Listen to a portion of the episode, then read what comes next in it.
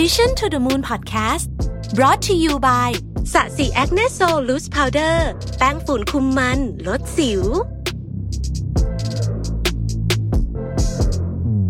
สวัสดีครับ ยินดีต้อนรับเข้าสู่ Mission to the Moon Podcast นะครับคุณอยู่กับรวิศ หาญอุตสาหะครับ วันนี้จะมาเล่าเรื่องงานของตัวเองให้ฟังว่างานแต่ละอย่างที่ผมทำตอนนี้เนี่ยนะฮะมันสอนอะไรบ้างแล้วผมอยากจะแชร์อะไรบ้างนะเป็นเป็นการแชร์ริ่งแล้วกันนะครับ ก็ในช่วงโควิดเนี่ยนะฮะก็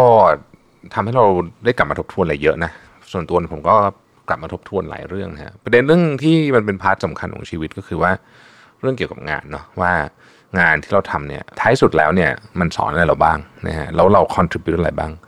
เราทบทวนเนี่ยเพื่อที่จะจริงๆตอบคำถามที่เบสิกมากก็คือว่าอะไรที่ดีอยู่แล้วก็ทำต่อไปนะครับ อะไรที่ไม่ดีนะฮะ หรือควรจะแก้ไขก็จะได้แก้ไขไปนะครับอะไรที่ต้องทำเสริมให้งานดีกว่าเดิมนะฮะเพราะว่าโลกก็เปลี่ยนไปเยอะนะฮะโจทย์ก็เปลี่ยนเยอะ ต้องต้องออกตัวก่อนว่าไม่ได้มีอะไรที่เป็นอ้างอิงหลักวิชาการหรือว่าอะไรทั้งสิ้นเนี่ยนะครับ ก็เขียนเท่าที่นึกออกนะหมายถึงว่าตอนที่เขียนสคริปต์เนี่ยก็คือเขียนมาเท่าที่นึกออกนะครับแล้วก็แล้วก็ถ้าขาดตกบกพร่องอะไรไปต้องขออภัยด้วยนะฮะโดยส่วนตัวรู้สึก ขอบคุณทุกงาน ขอบคุณเพื่อนร่วมงาน ขอบคุณหัวหน้า ขอบคุณลูกน้องทุกคนที่ที่ที่เจอนะฮะทุกทุกคนให้อะไรผมทั้งสิ้นนะฮะแล้วก็ทุกอย่างมันก็ประกอบกันขึ้นมาเป็นตัวตนของผมในวันนี้ด้วยนะฮะเอ่อชช่วงนี้นะฮะคือชีวิตช่วงนี้แล้วกันนะ ผมมีงานหลักๆ ที่เป็นงานจริงจังอยู่สี่งานด้วยกันนะครับ งานแรกเนี่ยเป็นงานที่ผม define ว่าเป็นงานที่อยู่กับตัวเอง เป็นส่วนใหญ่ คือ เกือบทั้งกระบวนการเนี่ยมันเกี่ยวข้องกับเราซะเยอะนะฮะงานนี้ก็คืองานเขียนนะครับ ล่าสุดเนี่ยผมเพิ่งต้องบอกว่าหนังสือใกล้เสร็จมากแล้วนะฮะเล่มที่สิบนะฮะก็ไม่น่าเชื่อเหมือนกันว่าเออตัวเองจะเขียนหนังสือมาสิบเล่มนะฮะตอนนี้ก็เริ่มเขียนเล่มที่สิบเอ็ดละนะค่อยๆเขียนไปเรื่อยๆนะครับ ช่วงช่วงนี้ต้องยอมรับเลยว่าไอ้ต้นฉบับเล่มที่ 11เนี่ยไม่ค่อยไม่ค่อยคืบหน้าเท่าไหร่นะฮะบางทีก็แอบหงุดหงิดเหมือนกันเพราะว่า ตั้งแต่มีโควิดรอบ3รอบ4เนี่ย ผมรู้สึกเหมือนไอ้พลังของการคือคือการเขียนไม่เหมือนงานชนิดอื่นนะสำหรับผมนะฮะมันมันต้องมันต้องอาศัยแบบพลังครีเอทีฟพลังอะไรสักอย่างอะเยอะมากเลยนะฮะแล้วเหมือนแบบมันมันตันไปหมดแล้วนะฮะอาจจะเป็นส่วนหนึ่งอาจจะเป็นเพราะว่าออกไปข้างนอกไม่ค่อยได้หรือเปล่านะฮะเลยไม่ค่อยมีวัตถุดิบใหม่ๆมาเขียนนะครับหรือว่าอาจะเป็นแค่ข้ออ้างแต่ผมไม่รู้เหมือนกันนะตอบตัวเองไม่ได้เหมือนกัน แต่สิ่งที่ปฏิเสธไม่ได้จริงๆคือ ต้นฉบับเกือบทั้งหมดของผมเนี่ยโดยเฉพาะในหนังสือเล่มหลังๆเนี่ยนะครับ ถูกเขียนขึ้นมาที่ร้านกาแฟหรือว่าร้านอาหารหมดเลยส่วนใหญ่เป็นร้านกาแฟคือข้างนอกอะนะฮะเออเสมือนว่าร้านกาแฟเนี่ยมันมีพลังงานอะไรบางอย่างที่ทำให้การเขียนเนี่ยมันลื่นไหลขึ้นนะฮะงานเขียนเนี่ยเป็นงานที่น่าสนใจในแง่มุมของการทำงานด้วย เพราะว่าในช่วงเวลาส่วนใหญ่ของการทำหนังสือสักเล่มหนึ่งเนี่ยนะฮะ มันจะมีงานกับคนอื่นเนี่ยไม่เยอะนะฮะก็จะมีงานกับบรรณาธิการกับ graphic design กับสำนักพิมพ์ แต่ว่าพวกนี้เนี่ยก็จะเป็นช่วงๆ แล้วก็อาจจะมาในช่วงหลังๆแล้วคือ part ของงานที่สูงการเขียนคุณต้องทำต้นฉบับให้เสร็จก่อนนะฮะที่เหลือมันก็เป็นงานอาจจะมีงานการตลาดอะไรพวกนี้เนี่ยนะฮะถ้าเกิดในช่วงเวลาที่จัดงานได้เราก็อาจจะไปพบปะกับกับผู้อ่านนะครับไปเซ็นหนังสือไปมีงานออกงานนะฮะแล้วก็แน่นอนว่างานพวกที่ต้อง โคกับบรรณาธิการบรรณาธิการก็เป็นบุคคลสำคัญมากนะครับที่จะทำให้หนังสือออกมากลมกล่อมนะฮะแต่ในที่เนี่ยงานส่วนใหญ่เนี่ยมันเป็นงานคนเดียวซะเยอะนะฮะเพราะฉะนั้นงานที่ทำคนเดียวนะฮะแล้วก็สำหรับผมเนี่ยนานด้วยเพราะว่ากระบวนการในการทำต้นฉบับหนึ่งเล่มเนี่ยอาจใช้เวลา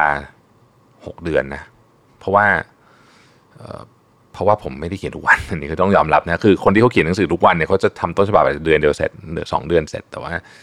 ผมไม่ได้เขียนทุกวันนะฮะแต่ก็ยังดีที่ของผมเนี่ยมันมันเป็นต้นฉบับประเภทง่ายนะฮะต้นฉบับที่ยากกว่าคือพวกนิยายวรรณกรรมโอ้โหนั้นอันนั้นอันนั้นยากกว่าเยอะนะฮะคนละคนละเลเวลกันเทียบกันไม่ได้เลยนะพวกนั้นก็เป็นผมชื่นชมมากนะผมนี่พยายามจะแต่งนิยายอยู่ก็ยังไม่สำเร็จสักทีนะฮะแต่ไม่เป็นไรวันหนึ่งอาจจะทำได้ เอ่อเอาเอางานแบบปกติแล้วกันนะงานเขียนแบบของผมนะฮะที่มันง่ายเป็นน่าจะเป็นงานเขียนประเภทที่ค่อนข้างจะเรียกว่าง่ายที่สุดแล้วเนี่ยก็ยังต้องใช้เวลาเยอะ นะฮะผมใช้เวลามันสักหกเดือนในการรวบรวม แล้วก็มันเป็นงานที่คุณต้องบังคับตัวเองอะนะฮะเพราะว่าเออผมไม่ได้ไปสัญญิงสัญญากับใครไว้นะส่วนใหญ่นะฮะว่าจะต้องออกหนังสือเมื่อไหร่อันนี้คืออันที่หนึ่งนะครับผมก็จะสมมติว่าคุยกันเนี่ยก็จะคุยว่าโอเคนะเดี๋ยวจะออกหนังสือประมาณนี้ประมาณนี้ อาจจะพูดถึงเป็นแบบ จะเสร็จประมาณไตรมาสที่4อะไรแบบนี้นะซึ่งมันกว้างมากใช่ไหมการบอกแบบนี้ เพราะฉะนั้นมันก็จะไม่มี deadline หรือเรียกว่าเรียกว่าไม่มี deadline แล้วกัน ผมเรียกว่ามันไม่มี deadline เลยก็ได้เนี่ยนะฮะพอมันไม่มี deadline อะไรจริงจังเนี่ยนะฮะมันเป็นธรรมชาติที่เราจะผัดวันประกันพรุ่งอะเอาไว้ก่อนเดี๋ยวค่อยเขียนนะฮะเพราะฉะนั้นเนี่ยมันต้องอาศัยแรงที่ที่ผมเรียกว่าเป็นแรงบันดาลใจเนี่ยนะในการทำเนี่ยโอ้โหเยอะมากนะครับเอ่อซึ่งกระบวนการนี้เนี่ยสำหรับผมเนี่ยมันมันต้องอาศัยการสังเคราะห์นิดหนึ่งก็คือว่า ผมจะ ผมจะมีแรงทำก็ต่อเมื่อผมพยายามจะบอกตัวเองว่า เมื่อหนังสือเล่มนี้มันเสร็จเนี่ยมันจะต้องมีอะไรที่จับต้องได้นิดหนึ่งนะครับยกตัวอย่างเช่นผมตั้งใจว่าจะเอาเงินที่เป็น proceed ของหนังสือเล่มที่ 11เนี่ยนะฮะมาทำปรับปรุงพวกสตูดิโอของ Mission to the Moon เพราะว่า Mission to the Moon เนี่ยมันยังเป็น self funding อยู่ก็คือไม่ได้เอาเงินจากใครมาข้างนอกนะเพราะฉะนั้นก็เราก็ต้องเติมเงินเข้าไปถ้าเกิดอยากจะทำอะไรเนี่ยเพราะฉะนั้นก็อยากทำสตูดิโอให้มันดีขึ้น คุณภาพรายการได้ดีขึ้นนะครับ แล้วก็ ที่ทำงานก็น่าจะดีขึ้นสำหรับน้องๆด้วยเนี่ยนะก็เราก็เราก็เออมีกำลังใจอะงั้นก็ตั้งใจเขียนนะช่วงนี้ก็เลยต้นฉบับก็เลยขยับได้ประมาณหนึ่งแต่ก็ยังช้าอยู่ดีนะครับเพราะฉะนั้นงานที่ทำด้วยตัวเองเป็นส่วนใหญ่เนี่ยผมคิดว่าสำคัญสุดก็คือวินัยอะนะคือมันต้องหาวิธีการให้ได้นะฮะไม่ว่าจะเป็นวิธีการตรงๆ หรือว่าอ้อมๆก็ตามนะครับ ไม่ใช่งานที่ต้องทำกับคนอื่นแล้วไม่ต้องไม่ไม่ต้องมีวินัยนะต้องมีเหมือนกันแต่ว่าผมคิดว่างานกับตัวเองเนี่ย ถ้าไม่มีกระบวนการนี้เนี่ย มันจะลากไปเรื่อยๆแล้วก็ไม่เสร็จสักทีนะครับ อันที่สองเนี่ยเป็นงานของบริษัทที่กำลังโตเร็วนะฮะในที่นี้ก็คือ Mission to the Moon Media นั่นเอง Mission to the Moon Media เนี่ยอายุจริงๆนะฮะคือเริ่มเริ่มทำกันมาจริงๆเนี่ยไม่ถึง 2 ปีประมาณสัก 2 ปีได้นะฮะแล้วก็บริษัทก็ขยายตลอดในเชิงของคนในเชิงของอะไรเงี้ย ในช่วงที่บริษัทโตเร็วแบบนี้เนี่ยนะฮะมันพูดถึงการขยายตัวรายได้เนี่ยเพิ่มกันเป็นหลักเท่าตัวนะคือเราพูดไม่ได้เป็นเปอร์เซ็นต์ด้วยซ้ำมันเป็นเท่าด้วยซ้ำเนี่ยนะฮะเพราะฉะนั้นเนี่ยคือมันเป็นไปได้ถ้าธุรกิจมันยังไซส์ไม่ไม่ไม่ใหญ่มากเพราะว่าฐานมันยังเล็กนะฮะแต่พอไปถึงจุดหนึ่งมันก็จะไม่ได้เป็นแบบนี้ละนะครับงานของ Mission to the Moon Media หรือว่างานที่เป็นลักษณะแบบนี้ที่ไซส์มันยังเล็กอยู่ แล้วก็โตเร็วมากด้วยเนี่ยนะฮะ บางทีการจะหวัง system ดีๆ แบบมีระบบทุกอย่าง จับตรงไหนก็มีระบบ tracking หมดเนี่ยอาจจะยากนิดหนึ่งมันต้องมีการ improvise ค่อนข้างเยอะนะฮะแล้วก็แน่นอนมันจะมีอารมณ์แบบดับเพลิงอะไรเงี้ยอยู่หน่อยๆเหมือนกันนะครับยิ่งลักษณะงานของ Mission to the Moon ที่ทั้งวันนี้เต็มไปด้วยเดทไลน์เดี๋ยวก็ต้องส่งอันนั้นเดี๋ยวก็ต้องส่งอันนี้ต้องเอาอันนี้ให้ลูกค้าดูต้องอัดไอ้นู่นอัดไอ้นี่คือมันก็จะยิ่งเเป็นงานที่เหมือนกับว่ามีมีเนี่ยมันจะมี อะไรให้ต้องทำอยู่ตลอดเวลานะฮะต้องใช้พลังงานเยอะนะนะฮะแล้วยิ่งช่วงที่ทุกคน work from home เนี่ยทำให้การทำงานยากขึ้นไปอีกนะครับ เพราะว่าจริง ๆ แล้วเนี่ยบางเรื่องเนี่ยถ้าอยู่ด้วยกันเนี่ยคุยกันแบบเดียวจบละอย่างเช่น ตัดต่อหนังอะสมมุติว่าเราตัดต่อไม่ใช่ตัดต่อตัดต่อคลิปนะฮะเวลาตัดต่อคลิปอะอยู่ด้วยกันเนี่ยเร็วกว่าเยอะมากนั่งดูจอด้วยกันเนี่ยนะฮะจิ้มกันตรงนี้เลย แต่พออยู่ที่บ้านเน็ตคนนั้นไม่แรงคนนั้นไอ้นี่หลุดคือคือมันยากขึ้นเยอะนะฮะแล้วก็ เราก็ผมรู้สึกว่าพลังหรือว่า หรือว่าใช้คำว่าอะไรดีอะเหมือนกับการระดมสมองอะไรพวกนี้เนี่ยมันก็จะยากขึ้นไปด้วยนะครับเออก็แต่มันก็นะสถานการณ์ก็บังคับทำอะไรไม่ได้เราก็จะต้องทำแบบนี้ไปสักระยะหนึ่งนะครับ ทีนี้เวลาทำอย่างนี้เนี่ยผมคิดว่าสำคัญสำหรับไซส์ธุรกิจนี้คือ มันต้องมีมาตรฐานบางอย่าง ถ้าเกิดว่าเรายังไม่มีระบบไปซะทุกเรื่องเนี่ยมันต้องมีมาตรฐานบางอย่างที่เราตกลงกัน คือทุกคนเข้าใจตรงกัน เป็นเป็นเป้าหมายเดียวกัน เป็นมาตรฐานเดียวกันนะฮะแล้วเราจะได้ไม่ต้องคุยไม่ต้องถามกันทุกเรื่องนะครับยกตัวอย่างเช่นอ่าอย่างเราเราทำคอนเทนต์นะฮะคุณภาพของคอนเทนต์เป็นยังไงนะคุณภาพภาพและเสียงเป็นยังไงที่เรารับได้ประมาณนี้นะครับ งานกราฟิกเป็นยังไงอะไรอย่างเงี้ยนะฮะพอทุกคนเข้าใจมาตรฐานเดียวกันเนี่ยงานมันจะโฟล์เร็วไม่งั้นเนี่ยมันแก้ไม่จบนะฮะแล้วลองนึกถึงถึงความเป็นจริงที่ที่งานแก้ไม่จบสักทีเนี่ยมัน มันมันสูญเสียพลังงานเยอะมาก เพราะว่างานมันต้องเดินนะงานวันนี้ก็คือจบวันนี้พรุ่งนี้ก็ต้องมีงานใหม่เข้ามานะฮะมันเป็นลักษณะแบบนั้นแต่ว่าระหว่างทำงานไปเนี่ยเราก็ต้องคิดด้วยนะว่าเราควรจะเซตระบบอะไรบ้างนะครับ ผมยกตัวอย่างแล้วกันนะฮะที่อย่าง Mission to the Moon เนี่ยเราก็เอา Salesforce มาใช้นะเพราะเรารู้สึกว่าการดูแลลูกค้าให้ต่อเนื่องนะครับ แล้วก็บางทีเราจะต้องคิดด้วยว่าเราอยากจะนำเสนออะไรลูกค้าเนี่ยเราต้องมีข้อมูลเยอะพอ นะฮะแล้วลูกค้าของ Mission to Moon ส่วนใหญ่คือเป็นองค์กร เพราะฉะนั้นเนี่ยการมีข้อมูลเชิงลึกนะว่าเราเคยทำอะไรเขาบ้างแล้วเขามองหาอะไรอยู่ หรือว่าเราอยากนำเสนออะไรเป็นอาจจะเป็นแพ็กเกจเป็นอะไรเนี่ยที่เรารู้สึกว่ามันเหมาะกับลูกค้ารายนี้เนี่ยนะฮะมันเป็นลักษณะของ partnership ด้วยเนี่ยมันก็ต้องมีการ tracking มี data มาให้วิเคราะห์ด้วยนะครับเพราะฉะนั้นเราก็เลยเลือกทำเป็นระบบที่เรารู้สึกว่ามันสำคัญแน่นอนมันจะช่วยให้เราถ่ายทอดงานได้เร็วขึ้นด้วยในกรณีที่จำเป็นจะต้องถ่ายทอดงานนะครับ ส่วนตัวผมเองเนี่ยบริษัทที่กำลังอยู่ในช่วงโตเร็วมากๆ แบบนี้นะแบบ Mission to the Moon เนี่ยสิ่งสำคัญอันหนึ่งก็คือการรักษาพลังงานของทีมนะอันนี้เป็นเรื่องที่ผมรู้สึกว่าสำคัญแล้วก็แล้วก็มันต้องมีหลักคิดหรือมาตรฐานที่เล่าให้ฟังเมื่อกี้ว่า มันจะมีกระบวนการในการตัดสินใจที่ไม่ซับซ้อนนะฮะแล้วต้องเร็วนะฮะด้วยลักษณะของงานมันมีอะไรใหม่ต้องคิดอยู่ตลอดเวลานะฮะแล้วก็อย่างที่บอกคือต้องรักษาโมเมนตัมของพลังงานนี่นะครับ รวมไปถึงมันต้องหาวัตถุดิบมาเติมสำหรับเรื่องของความคิดสร้างสรรค์ด้วยนะฮะจะว่าไปสิ่งที่ผมชอบมากเกี่ยวกับ Mission to the Moon แล้วเป็นสิ่งที่ผมได้เรียนรู้เยอะมากเนี่ยก็คือตัวทีมงานเองนี่แหละนะมันคือพลังของทีมงาน แล้วก็น้องๆก็มีไอเดียเจ๋งๆออกมาเยอะมากนะครับซึ่งซึ่งซึ่งไอเดียเจ๋งๆนี่ต้องบอกว่ามีบ่อยมากนะฮะเราก็รู้สึกว่าเออผมรู้สึกว่ามันเป็นมันเป็นอะไรที่ทำให้ผมทึ่งมาก น้องๆที่ Mission to the Moon อายุน้อยมากนะครับ แล้วก็ทำให้ผมได้เห็นรูปแบบการทำงานอีกแบบหนึ่งต้องต้องบอกว่าโชคดี จริง ๆ ที่ได้ทำงานกับทีมนี้นะครับงานของ Mission to the Moon จริงๆ สนุกมากนะฮะคือมันเป็นงานที่หลากหลายมากครับผมได้ยกตัวอย่างเช่นตัวผมเองเนี่ยผมก็ได้มีโอกาสอ่านข่าวนะฮะได้มีโอกาสสัมภาษณ์คนได้มีโอกาสอ่านเรื่องที่ปกติผมอาจจะไม่เคยรู้เลยว่ามีเรื่องนี้อยู่อะไรแบบนี้มันก็เปิดโลกมาก แล้วมันก็เป็นวัตถุดิบที่ที่ทำให้ผมได้เรียนรู้อะไรใหม่ ๆ เยอะ แล้วก็หลาย ๆ เรื่องเนี่ยผมเอาไปต่อยอดกับการทำงานได้เยอะมาก นะฮะที่การทำงานที่อื่นได้เยอะที่ที่ที่ที่งานอื่นของผมได้เยอะนะฮะก็เป็นอะไรที่ที่รู้สึกสนุกแล้วก็เออเป็นเป็นเป็นที่ที่ที่สร้างพลังงานให้ผมได้เยอะจริง ๆ นะครับ ก็ต้องขอบคุณทีมงานอะจริง ๆ ต้องบอกอย่างนี้เลยว่าทีมงานน่ารักแล้วก็แล้วก็แล้วก็แล้วก็มีความความคิดสร้างสรรค์เยอะมากนะครับ สนุกทำงานด้วยเราสนุกนะฮะอีก องค์กรหนึ่งไซส์ก็ใหญ่ขึ้นมาหน่อยหนึ่งแล้วก็เป็นเป็นงานที่ผมเรียกว่าเป็นงานของบริษัทที่อยู่ในหัวเรียวหัวต่อนะฮะก็คือสีจันนี่แหละนะครับสีจันเนี่ยจริงๆได้เข้าสู่ช่วงหัวเรียวหัวต่อสำคัญอีกครั้งหนึ่งหลังจากที่เรารีแบรนด์ไปเมื่อสักหปีที่แล้วนะครับสีจันวันนี้กับสีจันเมื่อ 6 ปีที่แล้วเนี่ยแตกต่างกันเยอะมากจริงๆนะฮะจริง ๆ ถ้าไม่เห็นถ้าไม่มีโควิดเนี่ยจะเห็นภาพชัดกว่านี้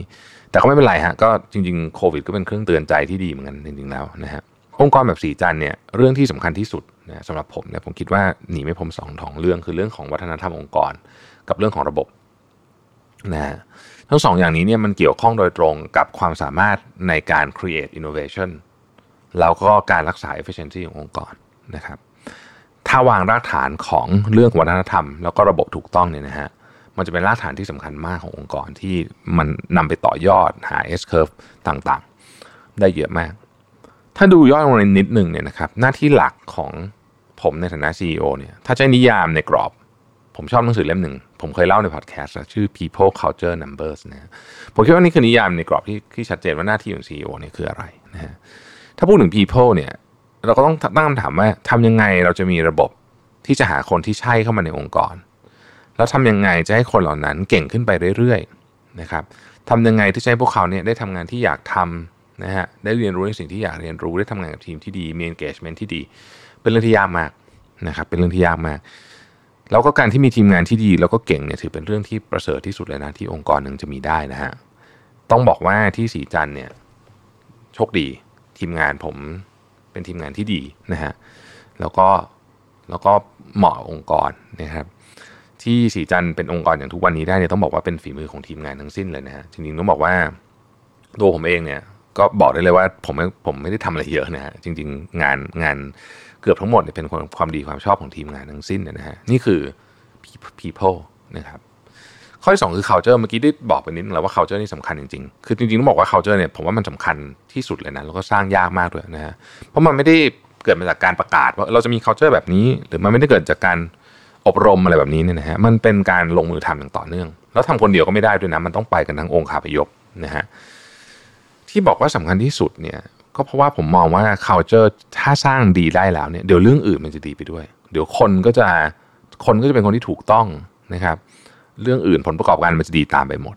นะฮะการสร้าง culture เนี่ยมันถูกซ่อนอยู่ในการทำงานทุกๆวันนี่แหละ มันไม่ได้เป็นอะไรที่แบบเออ ที่ต้องพูดแยกออกมานะมันเป็นเนื้อเดียวกับเรื่องงานนะฮะในความรู้สึกของผมนะแต่ถ้าเราคิดเรื่องนี้อยู่ตลอด เรื่อง culture อยู่ตลอดเนี่ยมันก็จะ pop up ขึ้นมา ความน่าสนใจของ culture คือผมคิดว่ามันไม่มี culture ที่ถูกหรือดีที่สุดนะฮะพูดง่ายๆคือว่า culture ขององค์กรใดองค์กรหนึ่งที่เขาทำแล้วมันเวิร์กเนี่ยนะฮะก็ไม่ได้หมายความว่ามันจะเป็นอันที่ดีที่สุด แต่ว่ามันอาจจะเป็นอันที่เหมาะกับองค์กรเขาที่สุดนั่นเอง สิ่งสำคัญคือเราต้องหา culture ที่มันเหมาะกับองค์กรของเรา แล้วที่เหลือเนี่ยมันจะตาม framework อันนั้นนะครับเออแต่ว่าในช่วงที่ที่เป็น wartime CEO ช่วงนี้นะช่วงวิกฤตเนี่ยผมก็อาจจะทำงานโหดนิดนึงนะฮะบางทีก็ต้องเอ่อทำอะไรที่แบบปกติผมไม่ทำยกตัวอย่างเช่น micro manage เนี่ยช่วงนี้บางทีก็ลงไป micro manage บางเรื่องที่มันจะเป็นจริง ๆ ไม่ใช่ว่าทีมงานทำไม่ได้นะครับ ทีมงานทำได้ดีอยู่แล้วเพียงแต่ว่าบางทีเนี่ยในช่วงภาวะวิกฤตเนี่ยบางที priority ขององค์กรมันเปลี่ยน นะครับบางทีเราอาจจะไม่ได้สื่อสารได้ชัดเจนทุกเรื่องนะฮะการลงไปทำงาน ก็อาจจะเป็นสิ่งที่จำเป็นจะต้องทำเพราะว่าผมมีเป้าหมายว่าเราจะต้องผ่านวิกฤตนี้ เรานี่คือทั้งตัวองค์กรเองแล้วก็พนักงงานทุกคน ต้องผ่านวิกฤตนี้โดยไม่มีใครเจ็บตัว หรือหรือเจ็บให้น้อยที่สุดเท่าที่จะทำได้ อันนี้หน้าที่ผม เพราะฉะนั้นเนี่ยก็มันก็จะเป็น culture มันก็จะมีเรื่องนี้เข้ามาเกี่ยวข้องด้วยเหมือนกันนะฮะ numbers เรื่องตัวเลขนะครับก็เป็นเรื่องสำคัญมากเช่นกัน เพราะว่ามันเป็นหลักฐานที่จับต้องได้ดีที่สุดแล้วว่าสุขภาพขององค์กรเป็นยังไงนะครับเหมือนเวลาเราไปตรวจร่างกายอะนะเราคุยกับหมอบอกผมจะเปลี่ยนพฤติกรรมจะกินข้าวอออาหารดีขึ้นจะนอนเร็วตื่นเช้าออกกำลังกายพวกนี้มันเป็นมันก็เป็นเรื่องที่ดีนะมันเป็นเรื่องที่ดี แต่ท้ายที่สุดแล้วเนี่ยมันก็ต้องคุยเอาตัวเลขมาคุยอยู่ดีอะหมอก็ต้องดูค่าน้ำตาลคุณเป็นเท่าไหร่ในปีที่แล้วเนี่ยบอกว่าจะ ทำนู่นทำนี่เป็นยังไงบ้างนะครับ น้ำหนักคุณเป็นเท่าไหร่อะไรคือมันมันก็ต้องมาดูพวกนี้อยู่ดีนะฮะซึ่งซึ่งองค์กรเองเนี่ยก็ก็คล้ายๆกันตัวเลขไม่เคยโกหกถ้าดูให้ดีหลายคนจะบอกว่าเฮ้ยแต่งบดุลมันตัวเลขมันปั่นกันได้ใช่ไหมอันนี้ผมก็เลยบอกว่าต้องดูให้ดีด้วยนะแต่ว่างบดุลของเราเองอะนะงบกำไรของทุนเราเองเนี่ยเราไม่เราไม่ได้จะปั่นไปไหนอยู่แล้วใช่ไหมเราไม่ได้ดูคนอื่นเนี่ยเรื่องของเราเองเนี่ยเราก็ต้องเข้าใจมันเข้าใจโฟล์มันเข้าใจตัวเลขนี้น่าสงสัยไหมตัวเลขนี้เป็นยังไงอะไรพวกนี้เนี่ยนะฮะ รวมถึงตัวเลขของคู่แข่งด้วยนะฮะผมกำลังจะบอกว่าสิ่งที่สำคัญไม่แพ้กันที่ต้องดูอยู่เนืองๆแล้วกันอาจจะไม่ต้องดูบ่อย ก็คือตัวเลขของคู่แข่ง อย่างน้อยที่สุดเนี่ยสเดือนต้องดูทีหนึ่งนะฮะถ้าเราจะเบนช์มากับคู่แข่งที่อยู่ในตลาดหลักทรัพย์ก็ง่ายหน่อยนะเพราะจะมีงบให้ดูตลอดนะครับ แต่ถ้าเกิดไม่มีก็มันก็มีวิธีนะฮะที่จะที่จะพอเข้าใจได้บ้างนะครับ พวกนี้เนี่ยมันเป็นการบอกถึงสถานการณ์สภาวะของเราในตอนนั้น ซึ่งผมคิดว่าเป็นประเด็นที่เราต้องรู้ตลอดเวลาว่าสภาวะของเราเป็นยังไงบ้างนะครับ อะไรกำลังดีอะไรกำลังไม่ดีนะฮะอะไรเป็นตัวที่ในอนาคตอาจจะมีปัญหาได้นะครับยิ่งช่วงวิกฤตแบบนี้นะผมบอกเลยว่าต้องดูบ่อยขึ้นแบบไม่ใช่บ่อยขึ้นอย่างเดียวละเอียดขึ้นไปอีกนะครับช่วงนี้นี่ผมนั่งแงะ Excel ซึ่งเป็นอะไรที่ผมไม่ค่อยทำนะครับปกติหมายถึงว่าไม่ค่อยทำแล้วอะ สมัยก่อนผมทำเยอะ แต่เดี๋ยวนี้ผมไม่ค่อยทำแล้วเพราะว่าผมรู้สึกว่ามันมีงานอื่นที่ที่อาจจะต้องทำมากกว่า แต่เดี๋ยวนี้ผมกลับมานั่งดู Excel เป็นชั่วโมงชั่วโมงเลยนะบางทีนะนั่งแงะอยู่เนี่ยนะฮะยังโชคดีที่ ที่ยังยังพอจำได้ว่า ยังไม่ได้คืนวิชาเรื่องของ Excel กับ Accounting ไว้กับคืนอาจารย์ไปเนี่ยก็เลยได้ได้ได้ใช้แล้วก็ได้ได้มานั่งแงะดูว่าดีเทลของแต่ละอันเป็นยังไง แล้วก็ แล้วก็มันก็จะมีคำถามฮะ มีคำถามแล้วก็ถามผมคิดว่ามันก็เป็นการดีมันเป็นการทบทวนว่า สิ่งที่เรายังทำอยู่มันยังเป็นมันยังมันยังอยากเป็นอย่างนี้อยู่หรือเปล่านะครับสำหรับ CEO แล้วก็ผู้บริหารระดับสูงทั้งหมดเนี่ยนะครับผมคิดว่าตัวเลขพวกนี้นี่ต้องอยู่ในหัวเลยนะ เช่นเอ่อ days inventory คุณเป็นยังไงนะครับ ARAP คุณเป็นยังไง debt to equity ratio quick ratio เรื่องของสภาพคล่องนะฮะเรื่องของเอ่อ เนี่ยพวกดีเทลพวกนี้ต่างๆนานาเนี่ยต้องต้องอยู่ในหัวแทบจะตลอดเวลาเลยว่า ตอนนี้มันเป็นยังไงบ้างนะครับแล้วเราจะตัดสินใจเนี่ยภาพใหญ่เบสออนเรื่องนี้ด้วยนะอันนี้เป็นข้อมูลชุดที่สำคัญ สุดท้ายเป็นงานองค์กรในเชิงที่เป็นสถาบันนะครับ ก็แน่นอนฮะอันนี้ก็เป็นงานที่ผมได้ไปทำอยู่ในคณะกรรมการของ OR นะครับ PTT OR เนี่ยนะฮะ ก็ต้องบอกว่าเป็นเป็นเกียรติอย่างยิ่งนะครับ เพราะว่าบริษัทขนาดใหญ่แบบนี้เนี่ยนะฮะยอดขายปีหนึ่งสี่ห้าแสนล้านเนี่ยการได้เข้าไปทำงานเนี่ยแน่นอนว่ามันเป็นเรื่องที่ที่ที่ยอดเยี่ยมมากสำหรับผมนะฮะแล้วก็บริษัทอย่าง OR หรือหรือบริษัทแม่คือ PTT Group เนี่ยนะฮะเวลาตัดสินใจทำอะไรเนี่ยมันกำหนดทิศทางบางอย่างนะฮะกำหนดทิศทางของประเทศได้เลยนะคือมันเป็นเรื่องมันเป็นเรื่องใหญ่มันเกี่ยวข้องกับผู้คนจำนวนมากมี stakeholder มหาศาลแค่ผู้ถือหุ้นก็เยอะมากแล้วนะฮะแล้วก็ เราก็เกี่ยวข้องไม่ไม่ใช่แค่ผู้ถือหุ้นอย่างเดียวแต่ว่าจะไปเกี่ยวข้องกับสังคมชุมชนต่างๆ นานามากมาย ทุกการตัดสินใจขององค์กรนะฮะแน่นอนมีความซับซ้อนนะเพราะว่าองค์กรขนาดใหญ่ก็จะมีความซับซ้อนเนี่ยมันมันจึงมันจึงสำคัญมากนะครับ แล้วผมก็รู้สึกว่ามันเป็นอะไรที่ที่ที่เราต้องมานั่งคิดว่า ในฐานะที่เราเป็นพาร์ทเล็ก ๆ ขององค์กรขนาดใหญ่มากแบบนี้เนี่ย contribution ของเราจะเป็นอะไรนะฮะ สำคัญมาก เพราะฉะนั้นเวลาผมเตรียมตัวทำงานนะครับ เตรียมตัวทำงานเนี่ยแน่นอนหนึ่งต้องศึกษาข้อมูลของเรื่องที่เกี่ยวข้องกับเรื่องที่เรากำลังจะทำอันนี้แน่นอนนะครับเป็นเป็นเบสิกอยู่แล้ว แต่เรื่องนี้ต้องคิดเสมอคือว่า contribution กับของเราเนี่ยนะฮะอาจจะเป็นสิ่งที่เราถนัด หรือหน้าที่งานของเราเนี่ยที่เราที่เราที่มี contribution กับองค์กรเนี่ยเราจะ contribute ยังไง รวมไปถึงบทบาทหน้าที่ของเราในฐานะกรรมการ ต้องไม่ลืมพอยนี้ด้วยว่าบทบาทของกรรมการก็ไม่เหมือนบทบาทกับของผู้บริหารนะฮะเราเรามีหน้าที่อะไร ความรับผิดชอบของเราเนี่ยมีต่อใครบ้างนะครับ ทั้งหมดที่พูดมาเนี่ยสามสี่อันเนี่ยความยากของมันคือจะ simplify ทั้งหมดเนี่ยนะฮะออกมาเป็น action ได้ไง อันนี้คือความท้าทายนะฮะแล้วก็สนุกดีผมชอบนะฮะงานที่โออาสนุกมากนะผมบอกเลยว่า คือ อนนี้ยังเวลาประชุมกรรมการต้องประชุมออนไลน์ แต่ผม looking forward to ที่จะไปประชุมนะคือปกติเนี่ยผมผมอาจจะไม่ได้เป็นคนที่ชอบไปนั่งประชุมมากเท่าไหร่แต่ว่าสำหรับที่ OR เนี่ยผมชอบมากนะผมรู้สึกว่างานที่นี่เนี่ยมันมันช่วยขยับสมองผมแบบมาก ๆ เลยนะมันเป็นสมองอีกส่วนหนึ่งที่ไม่ใช่ที่ไม่ใช่การลงไปบริหารงาน ไม่ไม่ใช่การบริหารงาน แต่ว่าเป็นอีกรูปแบบหนึ่งคือมันมันมันมันมันเป็นบทบาทของของกรรมการ ซึ่งซึ่ง ผมคิดว่ามีความสำคัญมาก ๆเลย กับองค์กรในในอีกบทบาทหนึ่งแน่นอนคือทุกคนมีความสำคัญหมดนะแต่ว่าบทบาทกรรมการก็มีความสำคัญในบทบาทของกรรมการนะนะในในในฐานะกรรมการ ซึ่งซึ่งมันน่าสนใจมากๆนะครับ แล้วก็ผมเนี่ยรู้สึกว่าการตกผลึกของกระบวนการในการทำงาน ที่เราเป็นส่วนหนึ่งของภาพที่ใหญ่มาก มันเป็นอีกวิธีหนึ่งอีกวิธีหนึ่งจริงนะฮะแล้วมันก็ มันทำให้ผมรู้สึกยิ่งอยากจะอยากจะสร้าง contribution ให้มากขึ้นไปอีกนะฮะก็ก็ต้องต้องขอขอบคุณนะครับที่ที่ที่ทางบริษัทเลือกผมเข้าไปทำงานด้วยนะฮะก็เป็นเกียรติอย่างยิ่งนะฮะทั้ง 4 งานเนี่ยตั้งแต่งานเขียน Mission to the Moon สีจันแล้วก็งานที่ OR เนี่ยมันเชื่อมโยงกันหมดนะฮะในรูปแบบที่ไม่น่าเชื่อ สิ่งที่เรียนรู้ที่หนึ่งมันไปสร้าง advantage ให้อีกที่หนึ่งแล้วก็กลับกันวนๆอยู่อย่างนี้ ทั้ง 4 งานนี้สำหรับผมเนี่ยแทบจะบอกว่า คือถ้าจะบอกว่ามันมีความต่อเนื่องกันมากเนี่ยก็บอกได้เลยอย่างนั้นเลยนะฮะแล้วก็แล้วมันแล้วมันก็เป็นอะไรที่ที่แม้แตกต่างกันในรายละเอียด เยอะนะฮะแต่มีความเชื่อมโยงกันในฐานะที่ที่เราเป็นเป็นเป็นตัวตนที่ต้องอยู่ตรงนั้น แล้วก็ต้องต้องทำหน้าที่ของเราให้ดีที่สุดนะฮะส่วนตัว มีความสุขกับทุกงานนะครับแต่ช่วงนี้อาจจะไม่รับงานเพิ่มแล้วนะเพราะว่ารู้สึกว่า 4 งานนี้ก็ค่อนข้างจะเต็มพอสมควรแล้วเนี่ยนะฮะก็อาจจะยังไม่รับงานเพิ่ม แต่ว่าทั้ง 4 งานนี้ผมตั้งใจเต็มที่ที่จะทำให้มันออกมาดีที่สุดทุกอันนะฮะแม้ว่าบางทีจะเหนื่อยบ้างอะไรบ้าง แต่ว่าผมรู้สึกว่ามันทำให้ผมเนี่ยเคารพตัวเองมากขึ้นนะ